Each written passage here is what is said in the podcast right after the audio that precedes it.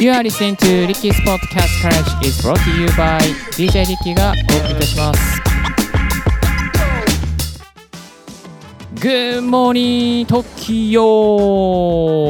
From Los Angeles, ポッドキャスター大学の DJ リッキーです。この番組はポッドキャストのことを勉強できるポッドキャスト番組をお届けしております。ポッドキャスターに関係する最新のテック情報や機材レビュー、海外情報、ライフハック情報を Apple Podcast、Spotify などキーステーションにマルチ配信でお届けしています。ジョン・カビラですと言いたいところなんですけども、そういう真似はできませんが、えー、Good Morning Tokyo、Tokyo Morning Radio の真似を、してしまいましたが、あのやっぱりこういうなんかテンションって作った方がいいかなと思ってですね、ちょっと今、最初の冒頭のですね、コメントこれからどういうふうに変えようかなと今悩んでるところなんですけども、なんかリクエストがあったら皆さんの方から教えていただけたらなと思います。さあ、今日のトピックも日に行っていきましょう。今日のトピックはこちら。息を吐くように、ポッドキャストを継続する3つの秘訣。こいつなんでこんなに更新してるの？何でもやってるの？ってね思う方もいらっしゃるかもしれませんまあ私のことなんですけども、えーどうやってそんなにタイムマネージしてんの？どういうふうに収録してるのとか、まあ、いろんなね悩みが、ね、あるかなと思いますあので、えー継続したいけどもなかなか継続できない3日坊主で終わっちゃうとかね、まあ、いろいろありますよね。うん。いろんなあの、ね、仕事の環境だったりとか、出張が多かったりとか、また泊まりの仕事が多かったりとか、いろいろあるかなと思うんですけども、えー私、あの、多分、ポッドキャスト始めて、もうかれこれ3年ぐらい経ってるんですが、その900回ぐらい、900今50回ぐらいかだと思うんですけども、その900回ぐらい更新した中からですね、こうどうしたら息を吐くように、ポッドキャストを継続できるのかっていうことを3つにまとめてご紹介していきたいなというふうに思います。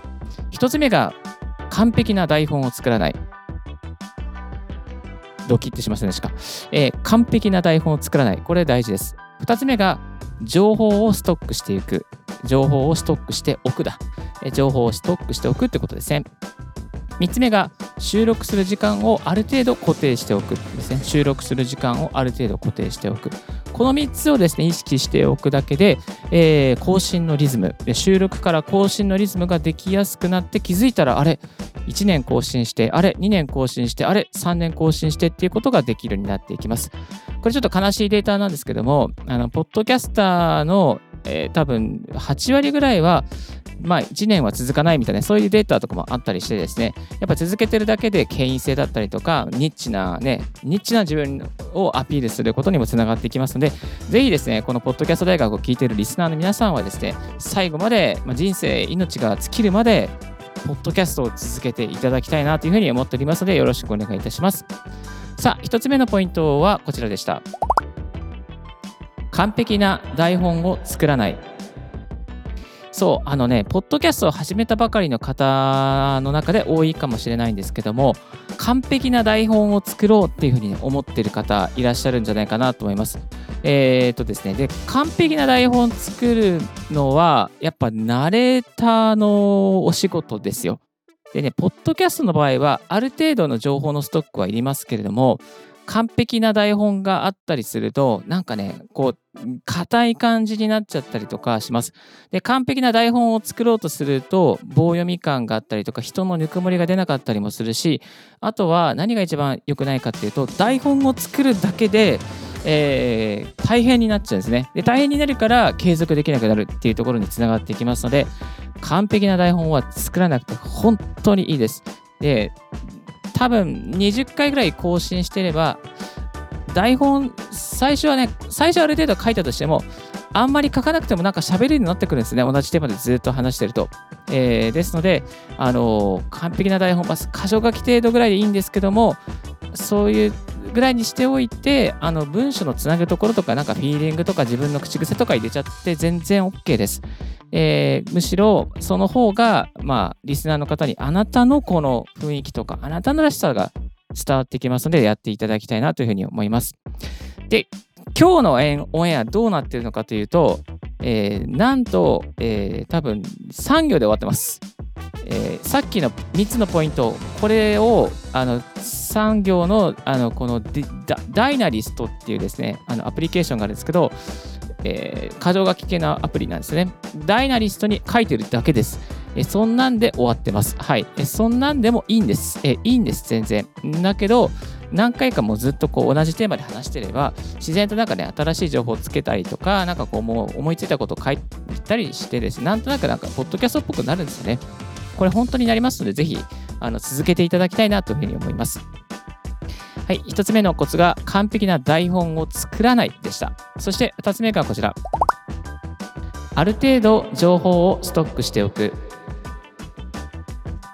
いざ何かね、配信したいな、何か更新したいなと思っても、この配信する内容、情報のストックがないと、あの、いざマイクの前に立ってもですね、こう、いろいろと思いつきで中でいろいろできないんですよね。うん。ですので、ある程度のこの情報の束でまとめておくっていうことが必要です。情報をアーカイブしておくっていうことですよね。えー、例えば、なんか、エバーノートとか昔サービスありましたけど、エバーノートのタグ付けをして、これはブログのネタ、これはニュースのストックとか、これは何々についてとかね、えなんかこういろいろタグ付けするじゃないですか。そういうタグ付けをして、ちゃんとこう情報をストックしておいて、じゃあいざこのネタについて語ろう、収録しようって言った時に、ある程度こうストックとして引き出せるメモがちゃんと引き出せるような状況にあるっていうことが非常に大切になっていきます。で、この情報のストックっていう中に、例えばアウトプットした情報というものも入られますね。あのー、X で、えー、ツイートした内容がある程度情報の束としてまとまっていれば、それをもとに、それを台本として広げることもできます。もしくは、例えば過去のブログの記事、こういうブログの記事があって、ブログのこの記事からなんか話せそうだなと思うことがあれば、そのブログの記事を頼り、それも情報のストックですよね。その頼りにちょっと新しい最新情報を入れて話すとか、っていうこともいいですよね。うん。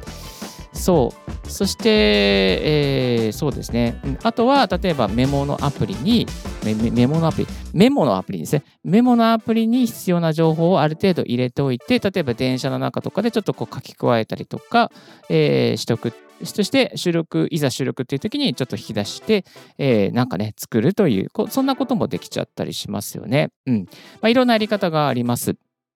えー、で、スクラップ系の情報のまとめ方として私が使っているのが2つのアプリがあります。それはあのポケットっていうアプリとですね、ポケットだから POCKET ですね。これも無料のアプリです。ポケットと、あとは最近流行って、ハマってるのが MyMind ですね。mymind.com。これね、すごく、これ一押しです。あの、ポケットよりも MyMind の方が、あの、なんかね、スクラップ感があって、いろんなメモとか動画とか、何でもスクラップできるんですよ。何でもスクラップしてタグ付けしておいてって、すごくかで、デザインがすごいかっこいいんで、ぜひこのね、あのウェブページ見ていただきたいなと思います。これをね、使っていろいろな情報をタグ付けてまとめておいて、じゃあ、まあ、私だったらね、このマイクについてとか、例えば手話の SM7B が出たら SM7B についてタグ付けしておいて、この情報をね、まとめておいて、後で検索して、えー、台本、まだ簡単な台本作っちゃうとかね、そういうことができていきますね。はい。ぜひ情報のスタックに、この MyMind、えー、もしくはポケット、MyMind のものがおすすめです。ぜひ概要欄からリンクで確認してみてください。2つ目が、情報をストックしておくということをご紹介させて、いただきました。最後3つ目がこちら。収録する時間を固定しておく。人間はね、目標とか習慣とかね、忘れるんですよ。で、忘れるんだけど、収録する時間、いわゆるその動作としても時間として固定しておけば、ある程度ね、なんかこう体が動くっていう感じですよね。うん。朝起きたら例えば歯磨きとかするじゃないですか。ご飯食べたら歯磨きするとかね。そんなレベルまでこのポッドキャストのこの収録する時間とかタイミングとか何々をしたらポッドキャストを撮るみたいなね。あそういうふうにもう固定しちゃうっていうのはすごくいいですね。うん、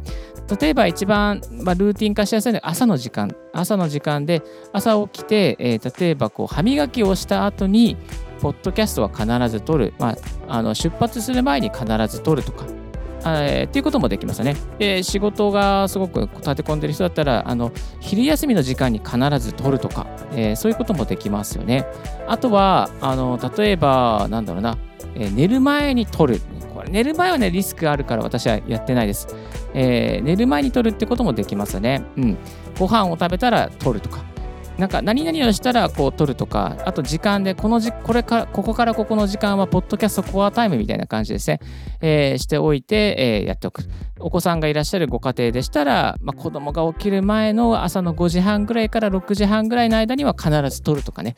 まあ、そういうふうにしておくと、あのー、このポッドキャストゴールデンタイムが自分の中でできて、あ、そろそろゴールデンタイム入るから台本ちょっとなんかメモ書き程度で作っとかなきゃとかね、そういうモードになったりするんですよね。あとは、まあ、家族がね、いない時間帯が広がれば、あなんか出かけてくれてるなっていう時間帯に通るなんていうこともできるかと思います。私の今のパターンはですね、いろいろと家族との接する時間が増えたので、あのー、家族がいない時間帯を狙って、今は収録させてもらっております。今日はね、たまたまちょっと5時、夕方の5時58分なんですけど、ちょっと友達のね、あの誕生日会に行ってくれているので、その間に今収録させてもらっています。まあ、こういうふうにですね、えー、時間を工夫したりとかして、えー、みんなに邪魔されない時間、えー、また物音が入らない時間に狙って収録するっていうこととか大事ですね。うん。まあ、あの、やっぱり動作で体が覚えるっていうレベルにね、した方がいいかなと思います。例えば、歯磨きをしたら、次はポッドキャストとかね、そのぐらいがいいですね。で、歯磨きしたらポッドキャストすごく流れが良くて、なぜかというと、歯磨きすると、あの、このリップノイズ、口に溜まってた唾がある程度取れるんで、リップノイズが入りづらいっていうね、そういうニッチなメリットがあります。まあ、こんなことも参考にしながらですね、是非、あの、末永くポッドキャストを愛用していただけたらなと思います。最後の3つ目が収録する時間を固定しておくっていうことでした。はい。今日の内容をもう一度、あの、ラップアップしていきますと、完璧な台本を作らない、情報をストックしておく、収録する時間を固定しておくっていうことが、息を吐くように、ポッドキャストを継続する3つの秘訣になってまいりますので、ぜひ、あの、諦めそうになってた方、また、いや、昔アンカーで配信したけど、ちょっと最近やめてたな、みたいなね、また習慣化していきたいな、新年だからやっていきたいなと思ってる方、ぜひこういった情報をですね、参考にしていただけけたらなというふうに思います。はい、えー、今日もここまでお聴きいただきましてありがとうございました。今日のポッドキャストはいかがでしたでしょうか？えー、リッキーの X の方でもですね、ぜこういった情報とか、機材に関する情報とか、特に海外のあの機材関係のテック情報をアップしておりますので、ぜひ X のフォローもよろしくお願いいたします。また番組の感想もお待ちしておりますし、この番組実は YouTube でも配信しております。YouTube でご覧いただいている方、ぜひチャンネル登録、高評価よろしくお願いいたします。えっと、あと、番組を聞いてくださっているリスナーの方に、この内容をおすすめだよっていうところがありまして、えっと、ボイシーのパーソナリティの周平さんですね。周平さんがこの前配信していた、えー、内容に関して、1月10、これは8日の内容、人に伝わる話し方の3つの基本、これね、めちゃめちゃ重要だったんで、めちゃめちゃ重要だったんで、ぜひ、このポッドキャスト大学を聞いてるリスナーの方、チェックしてください。概要欄にリンクを貼っておきます。必ずこのオンエア聞き終わった後に、この周平さんの内容を聞いてください。すごくね、いい内容でしたし、このポッドキャストっていうことは声のボイスアートだっていう名言も出てました。ぜひ、ぜひぜひこの番組終わった後聞いてください。Thank you very much for joining Vicky's Podcast Courage. This podcast has been brought to you by DJ リッキーがお送りしました。Have and forward for the day. Don't forget your smile. 素敵な一日をお過ごしください。バイバイ。This podcast has been brought to you by DJ Ricky.